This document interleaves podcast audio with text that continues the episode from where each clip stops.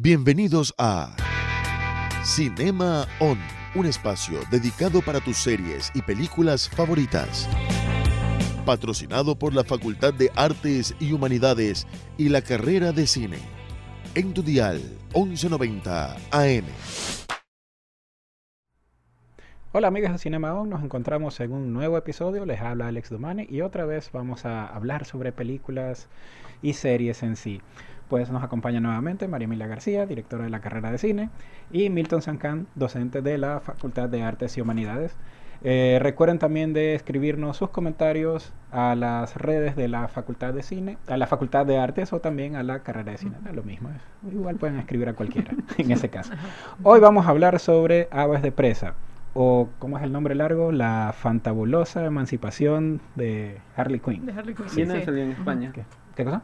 ¿En dónde salió en España ese título? ¿O- No, eh, de eso es algo que vamos a No, hablar también ese es después, el- porque justamente es, es algo que también se cambió en marketing, que luego vamos a pasar Ah, ya. sobre eso. Entonces, hablemos primero sobre en sí la película. ¿Qué tal les pareció? Ustedes vieron la película también. Ujú. Entonces, para hablar sobre ella primero, ¿quién quiere empezar? Marimilia, Milton.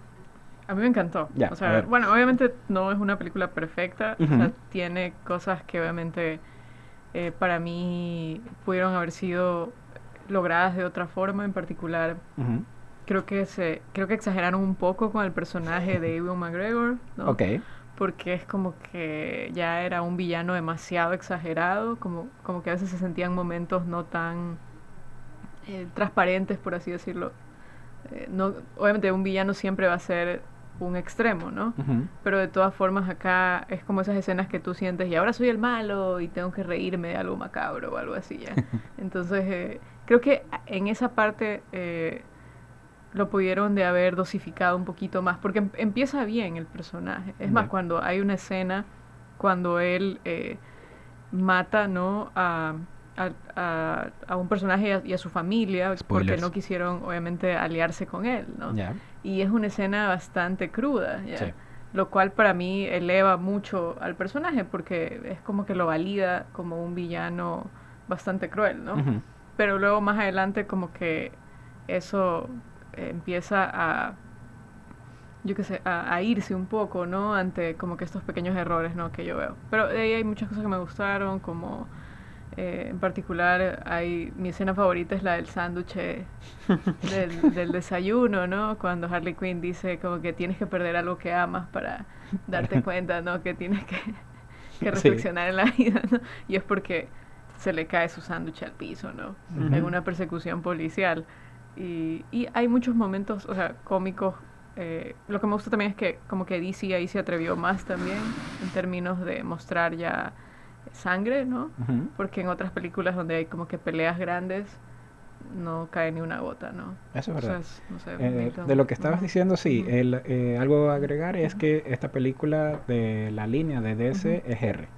Y sí se siente bastante eso en Sí, pantalla. ¿Milton? Sí, digamos, a ver, yo la vi, para mí fue casi igual que Sí. eh, Escuadrón Suicida, o sea, Ujú. fue con- pero fusionada con Deadpool. Ya, Sí, esa, esa sí. fue Eso- la, Esa fue mi analogía también cuando yo la escribía.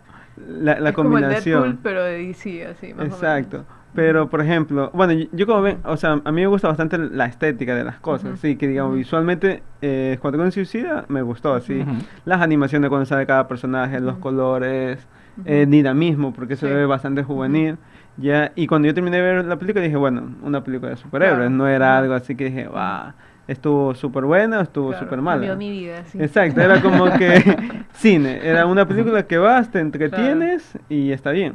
Ajá. Pero me llamó la atención esto de, de la crítica, así que, que, Sí, que no le fue ajá. bien, que- pero yo lo relacioné porque igual hay que separar lo que es la crítica y el, fanatismo bueno, y, y las ventas, ya Claro. que son tres cosas que van por tres polos que pueden ser opuestos y a veces sí pueden ser iguales. Claro. Ajá, creo que, o sea, yo no leo cómics, o sea, que no sé si hay cosas que cambiaron un millón Sí, ajá. y todo, y la gente no le gustó y por eso la han calificado mal y no han ido a verla. Pero me pareció interesante. Lo que no me gustó de la primera fue creo que el tema este de la subnor- o sea, de lo paranormal, ¿ya? Ya. Como que lo vi un tanto forzado y no me esperaba eso, así que... Pero en la de Harley Quinn, en cambio, eh, la, la sentí igual, si- simplemente que obviamente más protagonismo al, al personaje, ¿verdad? La, me, me gustó que mantengan todavía esta dirección de arte. Claro. Sí, que no lo hayan cambiado, porque igual creo que si lanzan una tercera, esa le va a atinar Sí, eh, 100%, porque igual creo que es prueba, y error. Sin embargo, no me gustó mucho el personaje, Harley Quinn, a mí. Es como que lo sentí demasiado forzado a hacer un. Deadpool, así, de ponerle cancioncitas eh, temáticas, Sí, de que hable ajá. con la cámara, Ajá. de que, o sea, digamos, e- este casi cliché de que el personaje puede ser muy ingenuo, pero en cierto momento te lanza algún dato teórico o práctico y es como que... Bueno, ya lo- ella, tiene un PhD, es cierto. Sí. por eso, personaje, pero digamos, en los años 90 quizás me hubiese gustado así como que, ah, sí, pero ahorita ya es como que ya sé que ya mismo va a dar un dato, así como que, ya. Claro. Y bueno, y el enemigo me pareció, ahora está un poco más aterrizado Ujú. que antes. Sí, Por, ajá. por sí lo noté un tanto... Claro, porque no era algo, algo sobrenatural, ¿no? Sí. ujú. y, y me da risa lo de Guasón, que lo Sí, que comentando. Como es que, lo querían esconder ahí. Sí, no existía casi. Lo mencionaban Ajá. nada más. Sí, y de ahí, ah, bueno, me gustó esto, la Ajá. narrativa al inicio, Ah, que sí. hubiese querido que siga así, o Ajá. sea, hubiese querido Sí. como que Ajá. rebobinar a cada rato, adelantar, Ajá. rebobinar. Sí, la película empezó como que súper bien. Por eso es lo que yo decía también, ¿no? Eh, También con el personaje de Ewan McGregor. Y después como que ya eso se empezó a diluir, ¿no? Eh, y, y obviamente para mí no llega al nivel de eh, fracaso que, que fue Escuadrón Suicida porque no funcionó por otras razones. ¿no? Así. Que yo creo y un elemento importante es lo que tú decías, el- lo, esto de lo paranormal que también nadie se lo esperaba y eran muchos personajes para cubrir y presentar, ¿no? Entonces es como que ah, la película pasa mucho tiempo al inicio diciéndote quién es cada uno, Ajá. ya, sin desarrollar como que la acción en concreto, ¿no?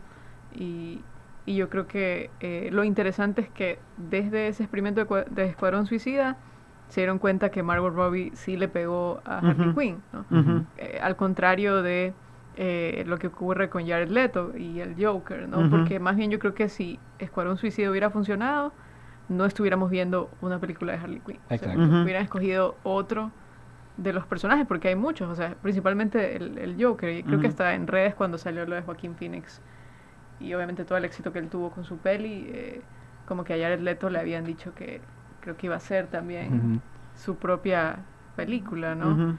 Eh, y, y también creo que ella funciona mejor acá que en Escuadrón Suicida. Pero también porque el tiempo para ella entre tantos personajes era menor allá. Ujú. ¿no? Sí, digamos, sí también puede ser como que prue- prueba y error. Sí. Digamos Ajá. que... Porque yo lo vi esquematizada de dos formas. Sí. El inicio de una forma Claro. y de la mitad para adelante era Sí, más como cómica, que era ya más lineal. convencional. Sí. Sí, Exacto, así ajá. que me imagino que han de decir, Ujú. bueno, igual hay que tener en cuenta que todo esto es un negocio, pues. Claro, Dependiendo ajá. cómo vaya, eh, la- las Ajá. críticas como tal dirán, bueno, entonces la siguiente película sí puede ser un poco más Claro. compleja. Ujú. Y, o. a la gente le gustó más de la Claro. mitad para adelante, hagámoslas normal y, Claro. y veamos qué Sí. pasa. Y también algo que tú mencionabas que me pareció súper chévere es esto de la estética. Porque como habíamos conversado, por ejemplo, en Escuadrón Suicida, creo que todo el mundo había lavado su línea gráfica, ¿no? Eh, como que el logo, las letras, ¿no? Eh, y que era como que estos colores fosforescentes, eh, un poco algo muy en la línea de lo que es el graffiti, ¿no? Sí, porque digamos, en el personaje también la- latinaron, porque Sí. hubieron muchos cosplays de, de, de Harley Quinn, o Sí. sea que Sí. movió masa Ajá. como tal. O sea, Sí, fue- l- Lo que no me gustó fue la historia, entonces. Sí, sí, no, y, y por ejemplo acá es- explotan más esto de, de, de incorporar como que esta dirección de arte, porque cuando explota este, esta fábrica de químicos, ¿no? Ah, sí. eh, la explosión no es una explosión con un color normal, ¿no? Sino que es una exacto. explosión de verde, rosado, ¿no? Y también en toda esa secuencia cuando ella irrumpe, ¿no? En la estación Ah, de sí. policía y lo Ujú. que dispara no son balas, sino literalmente dispara colores, ¿no? Ujú. Eso me Sí, pareció sí, esa escena interesante. me gustó Ajá. porque comenzó así como que bastante Ajá. infantil, pero al final termina con bate. Y Sí. es como Claro. que te voy a dar Ajá. con lo que encuentre Sí, aquí. ajá. Y Claro. durante Ya la película Y que es como que igual. la Ajá. herramienta, o digamos que, sí, la utilería, el elemento de utilería clásico de, de este personaje, ¿no? Que Así es es. el, el bate. Sí, incluso hay una escena en que encuentra eh, varias armas y para ella las favoritas, ah, el bate. Hay una motosierra al lado, creo que armas, pero no, el bate es lo que ella Sí. eh, justamente agarra. Ahora, las este, comparaciones con Escuadrón Suicida son Claro, inevitables a en ese caso. El, lo que sí o sea, esta me gustó más que Escuadrón Suicida, pero también es porque es un poco más coherente que Escuadrón. Escuadrón sí se nota un quiebra en la mitad de la película en que se vuelve demasiado seria. Eh, también con el asunto del villano que usaron en, en esa película. Y lo que decía Milton también, o sea, funcionó más Harley Quinn en Escuadrón Suicida que Claro. lo que esperaban que era Will Smith, por ejemplo, el personaje Claro. hacía Will Smith. Ajá. No importa si no sale más. Claro. Eh, algo interesante también es que eh, la misma Margot Robbie fue la que hizo el pitch para hacer la, esta película Ajá. de Harley Quinn y fue la, este, la casa productora de ella la que hizo esto. Eh, ahora, de lo que dicen que está que la película no ha funcionado, en cierta manera es un poco el eh, sensacionalismo, creo, porque la película sí le va bien. En números va por 182 millones, por ejemplo. La película tuvo un presupuesto de 80, o sea, ya tiene ganancia en ese caso y la película ha salido relativamente eh, hace poco eh, en eso. En cuanto al, eh, los, eh, al villano, por ejemplo, a mí sí me gustó en cambio la exageración que hace. Sí. Es, es más, es- ese es el sueño de todo actor, que te den un Claro, papel en que diga, diviértete, exagera, haz lo que quieras. Y es más coherente en sí la línea Claro. general que usa la película en, en lugar de ese quiebre con Escuadrón Suicida. Sí. Eh, lo que sí es que creo que es lo que le ha afectado justamente a la película es esa indecisión más que todo en el marketing. Ajá. Porque si la película desde el comienzo se hubiera vendido como, ok, esta película es la película de Harley Quinn o la, o ¿cómo es el nombre? Que es larguísimo, la fantabulosa emancipación de Harley Quinn, perfecto, funciona. Y es más, el centro es Harley Quinn, la- es la que más sale, la que más desarrolla personajes, Sí. todo. Pero desde el inicio el marketing fue aves de presa, como que este grupo que se arma tipo Escuadrón Suicida. Claro. Y como O que tipo reciben... Deadpool, segunda película. Que, que, Mm, fue sí. así como que rapidísimo. Sí. Y la Pero a última lado. hora, y a última hora ya, a algunos meses creo que fue, creo que par de meses antes que salga la película, fue que empezaron a agregarle este otro título de Harley Quinn, la emancipación. Ajá. Entonces fue como que algo que no se decidieron en marketing o se dieron cuenta, hey, no está funcionando armar esto del grupo. Claro, como que la gente no identifica que es sobre este personaje. Tenemos que ponerlo literalmente en el póster, así. Sí, bueno, entonces igual ahora vamos a seguir en el segundo bloque ya que no se nos acabó el tiempo. Ya regresamos. Ya regresamos con más de Cinema On, un espacio dedicado para tus series y películas favoritas, patrocinado por la Facultad de Artes y Humanidades y la carrera de cine en tu dial 1190 AM.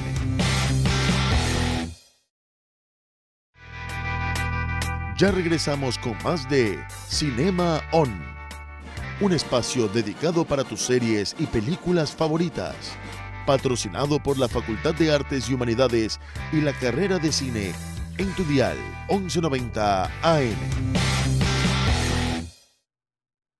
Ok, regresamos a la segunda parte de Aves de Presa. Ahora vamos a hablar sobre los personajes en sí, sobre el desarrollo en sí de estos personajes. Hablemos, bueno, hablamos, estuvimos hablando desde el inicio sobre Harley Quinn, hablemos sobre los personajes secundarios, por ejemplo, Canario Negro. ¿Qué tal les pareció? Canario Negro es. la eh, eh, eh, Ah, ya, sí, ok, Ajá, la cantante. La y que- ella es la única como que tiene un superpoder. Ella es la única que tiene Ajá. superpoder y en ese caso se está conectando con el universo en sí Sí. DC, Ujú. que eh, técnicamente eh, sería la hija de Black. Adam, que es del universo de Shazam. Entonces aquí va conectándose levemente Sí. este universo. No de manera tan directa como hubiera querido DC, pero está funcionando así. Pero está bien, mejor que sea Sí, no, que sea, Sí. que sea así. Las películas salen de manera independiente y si van funcionando, las van conectando. Que es lo que hizo Marvel al inicio. Sí, sí. Bueno, a mí, bueno, los personajes no me molestaron mucho, que digamos. Solo Sí. Harley Quinn, que al inicio sí me. ra- Si quitáramos a Harley Quinn, ¿cuál sería tu personaje favorito? Favorito. Mm, la que era apellido italiano. Ah, Ah, Bertinelli, la sí. cazadora. Ajá. Ajá, por si acaso, yo no me aprendo los nombres. Sí, no, eh, eh, es la idea de los personajes. Sí, Que de paso era la cazadora que nunca le Sí, decían cazadora. Exacto, era como un Sí. personaje interesante. Sí. Pero, digamos, me gustó que no sea como que la película de cómo iban a formarse grupos, sino es que circunstancias llevaron a que el aquí y el ahora Sí. nos formó. Exacto. Por eso yo creo que en ese sentido funciona tal vez un poquito mejor que Escuadrón Suicida. Porque Sí. Escuadrón Suicida, los primeros minutos es este es este personaje, este es este personaje. Y acá es como que poco a poco te van revelando. O sea, ya Se van Huntress conectando. ya ha asesinado a alguien, ya ha actuado. Y luego te enteras como que, ah, ya, ¿por qué? ¿Cuál es su historia? ¿no? Y creo que tal vez eso es como un poquito más orgánico, ¿no? por ejemplo, para mí la, mi personaje favorito sería la, la niña, ¿no? Cassandra Kane. Cassandra pareció, Kane. sí. Que es un personaje súper chévere. Y obviamente dicen que es un personaje que luego lo pueden volver a utilizar porque es. eventualmente creo que en los cómics ella se vuelve... eh, no sé si es eh, Batichica, no, no me acuerdo. No, pero es era un personaje, sí, No, sí, es otro es personaje. otro personaje, ajá. pero sí, Ujú. o sea, sí existe en No el me acuerdo si es universo uno que le decían la huérfana, una cosa así. un- tiene un nombre medio Mm, raro así. No me acuerdo, ahí sí, en cómics me pierdo. Sí. Sí, Pero Igual todo el público si nos puede ayudar ahí Sí, poniendo en los comentarios. sus comentarios, Sí. por favor, cuál es y sí. sorry. Pero eh, en eso es chévere lo que tú dices, ¿no? Es como que si esto funciona, luego podemos tomar estos personajes Ujú. Y conectarlos con el resto del, universo, ¿no? Sí, porque había un equili- equilibrio, así como que Harley Quinn y luego el resto de El personajes. resto de personajes. sí. Pero de, de entre ellos no hubo así como que algo forzado de que este tiene que gustarte y te va a gustar y va un, un flashback de escenas tristes y ya. Eh, no. exacto. Si no Ajá. fue como que poco a poco, cada uno línea de tiempo, que también tenía que ver. Porque, bueno, sí me gustó la estructura, estructura Sí. de la historia. Era como que de un hecho salían muchas cosas que se iban Claro. conectando. Así que en cuestión para mí, bueno, la que me gustó fue ella, pero también me Sí. gustó que no sean como que muy forzados. Sí. Por eso que digo, no, no, no era una mala película, era No, una película ver, de, superhéroes, ¿verdad? Y es entretenida, que eso es lo que a lo que apunta. El que a mí como que no me, no me conecté tanto y tal vez era un poco con el tema del casting, era con la detective. Me pareció que tal vez... René eh, Montoya. Sí, como que tal vez yo creo que hubiera pegado mejor una... eh, no sé por qué, pero que tal vez como tal vez una actriz un poquito más joven, porque me pareció como que Un poco mayor para el Claro, resto. o- obviamente se entiende de que, claro, tenía que ser un personaje con experiencia, que ya haya estado bastante tiempo Ujú. eh, trabajando, ¿no? En, eh, bajo- como policía y que, y que había vivido como que todo ese desengaño que, que se ve que vive el personaje, que es que siempre promocionan a otro y no a ella, ¿no? Claro. Pero, pero no sé, es como que igual eh, creo, siento que algo estuvo mal ahí en el casting. Igual, o sea, para mí está bien, la peli sí funciona con el grupo, ¿no? Pero de todas formas, no sé por qué ese como que no me conecté tanto. Ajá, sí. Sí, para mí en cambio Ujú. fue Black Mask. O sea, Ujú. para mí fue el, el personaje más Ujú. interesante después de Harley Quinn Sí, porque se notaba que el actor se estaba divirtiendo Sí. Con un papel exagerado y, Sí. y hacerlo más grande de lo que era, ¿no? Sí. Eh, para mí eso sí fue bastante interesante de él. Ahora también otra cosa, aparte ya de eh, Aves de Presa, justo estamos, ya en estos días hemos estado recibiendo tomas Sí. de Batman. Eh. Algo que, que quería comentar, Sí. el sonido, ¿qué, qué les Ah, pareció? sonido. Los temas musicales. Sí, en, en- O O sea, sigue la misma atención. línea de, de. Escuadrón Suicida, que a ratos parece video musical, porque es como arranca la música y ya sabes que hay secuencia de pelea. Sí, por ejemplo, yo cuando estaba viendo la película era como que esto es como ver una película y te sonó una canción en la radio. Ajá. Y es como que ¡pax! Y es como que, ah, bueno, no está mal, pero es como que ya. Claro. En cambio, en. Deadwood como que había mm, canciones relacionadas con el personaje. No, claro. Sí. Sí. Eh, Y acá en cambio era como que ponían quizá algo más contemporáneo. Claro, la que suena. Ajá. Pero sí lo hicieron de forma más sutil que en Escuadrón Suicida, porque creo que lo que lo que tuvo éxito en Escuadrón Suicida fue el soundtrack, El soundtrack, el inicio que especialmente. en verdad como que esas canciones sí Sí, funcionaron con cada uno. Ajá. Sí, en cambio acá me pareció algo Claro, así. acá nadie, es- o sea, cuando, yo me acuerdo cuando salió Escuadrón Suicida, salían muchas de las canciones, ¿no? En, en el top 10 y todo eso ahí. Sí. Pero acá como que no, ninguna canción ha trascendido, pero Ujú. tiene ese estilo que tú dices. ¿no? Porque me acordé de, Sí. de este director que hizo El Avispón Verde, que él viene de, de un bagaje de Claro, vi- videos musicales. Sí, ajá, ajá. Pero bueno, ahí sí era como que me gustaba más esa combinación. No, no sé si acá Claro. fue el último eslabón, el sonido, como que Claro.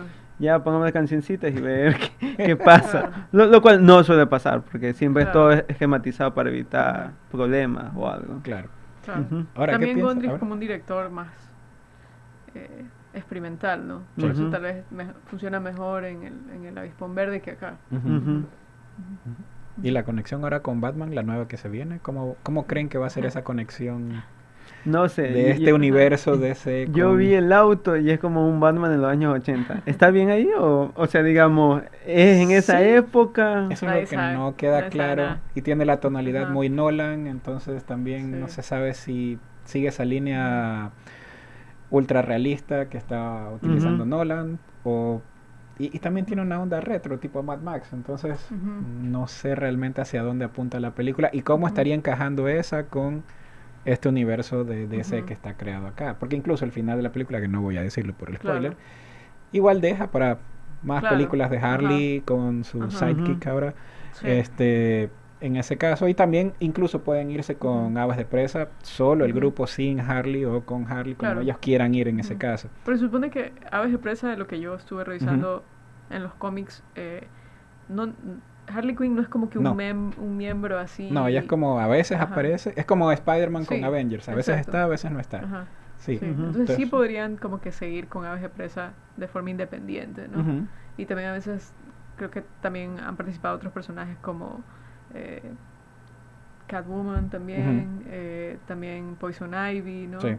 Eh, po- ahí tienen como que algo interesante para poder Claro, trabajar. este Harley Quinn casi siempre anda con Poison Ivy, por ejemplo. Hasta Entonces, también con esto de los titanes que salen en Netflix. los titanes. Porque también creo que... Con estilo este, así comedia. Ajá. No, y ellos también creo que se han cruzado con Birds of Prey. Sí. Eh, el que hace del halcón, ¿no? Y también este... La otra chica, no me acuerdo. este su personaje. Eh, pero todos son todos son aves. Eso es lo Todos que no me son aves. Sí. Sí. Sí, Ajá. habría que ver quién va a ser el, el enemigo en este caso de, Sí.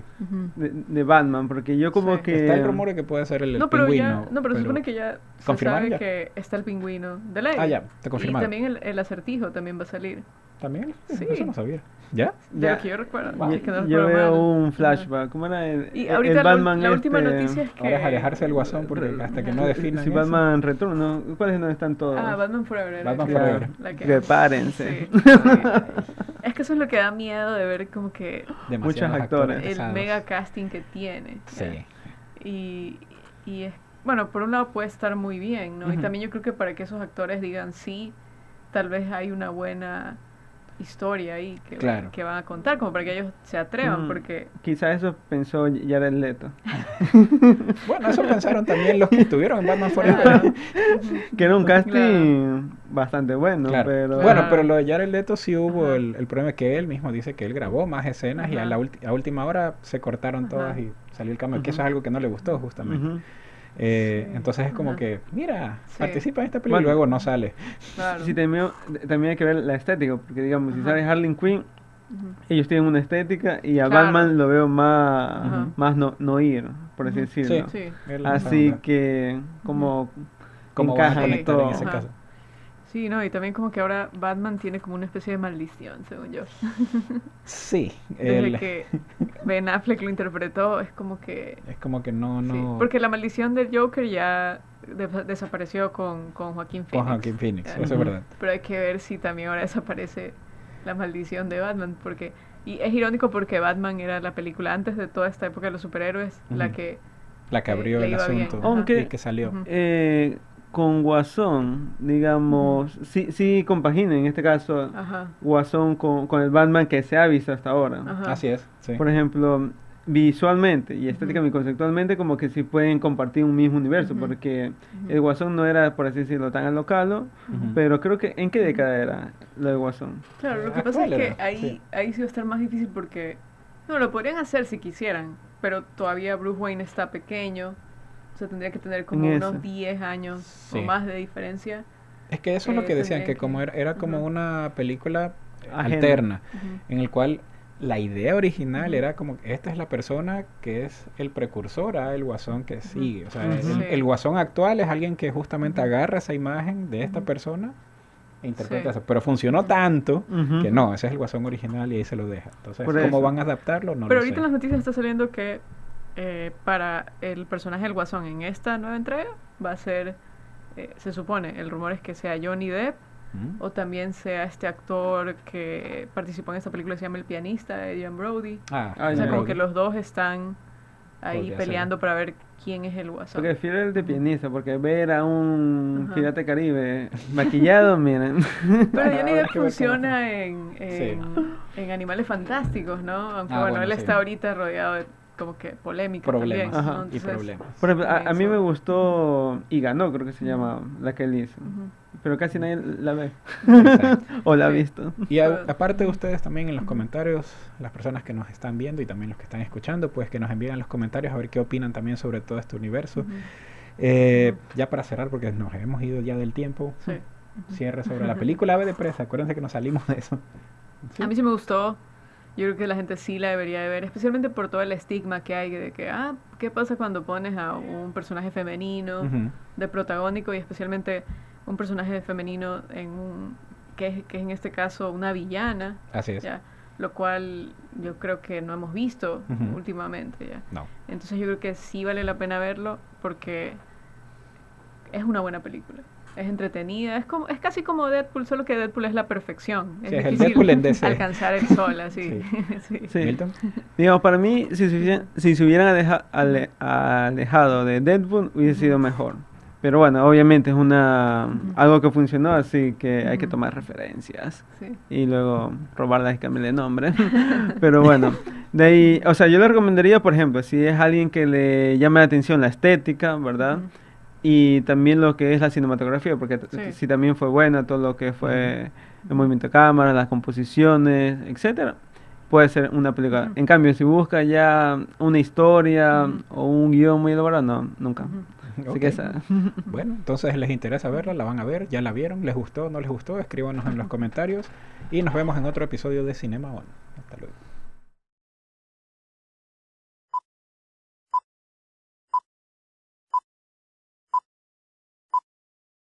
Esto fue Cinema On, un espacio dedicado para tus series y películas favoritas.